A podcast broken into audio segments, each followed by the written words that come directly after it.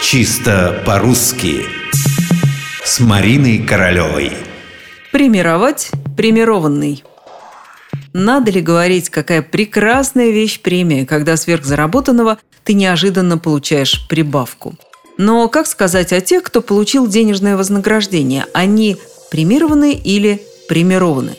Представьте себе, они премированные. Вот, например, кто-то, кроме своей непосредственной работы, ежедневной текучки, умудрился придумать и реализовать два новых проекта, а они неожиданно начали приносить прибыль.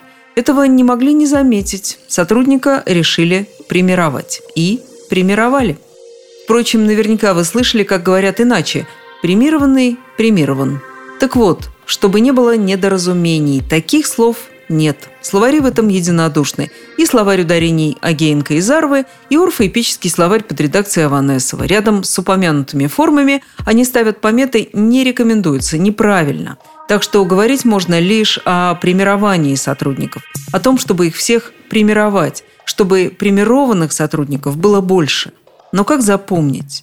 Словарь ударений Резниченко предлагает мысленно ориентироваться на глагол «командировать». Командированный примированный. Командирую, примирую. Командировал, примировал.